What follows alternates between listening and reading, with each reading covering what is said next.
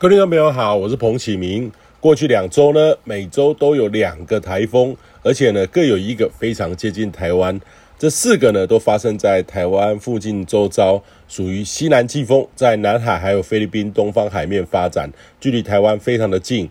主要是西南季风势力的范围呢逐步的延伸，呃，跟传统上延伸到菲律宾东方海面大范围的典型季风呃低压的位置呢是不大相同的哈。呃，传统上呢是延伸到西太平洋靠近赤道区域的洋面。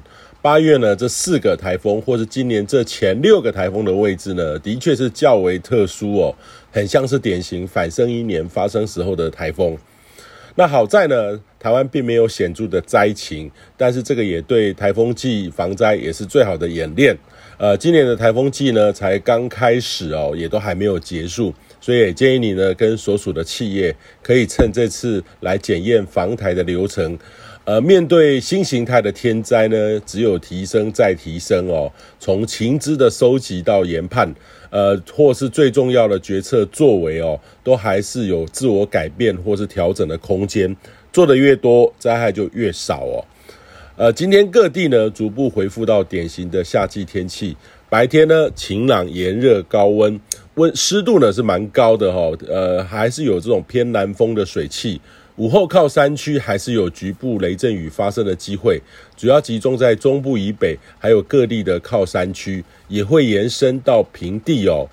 那今天各地呢，还是要留意午后热对流发展的机会，预期也会伴随局部较强的闪电雷击的现象，所以也提醒你呢，听到雷声请入室内，务必要做好该有的防护。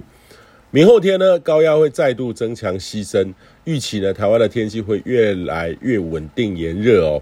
呃，不过这个时候高压虽然西伸，但是强度跟七月相比有略微的减弱。台北盆地呢，最高温是在三十四到三十五度，其他地方三十二到三十三度。午后热对流的发展抑制作用是比较差的，还是有靠山区的热对流发展的可能。那类似的天气呢，可能还会持续到下周，各地的湿温度呢还是蛮高的哈，还会再升高，呃，是典型的夏季天气。未来呢，还是要留意太平洋高压的发展哈，要有较大的变化，还是要等台风的发展而定。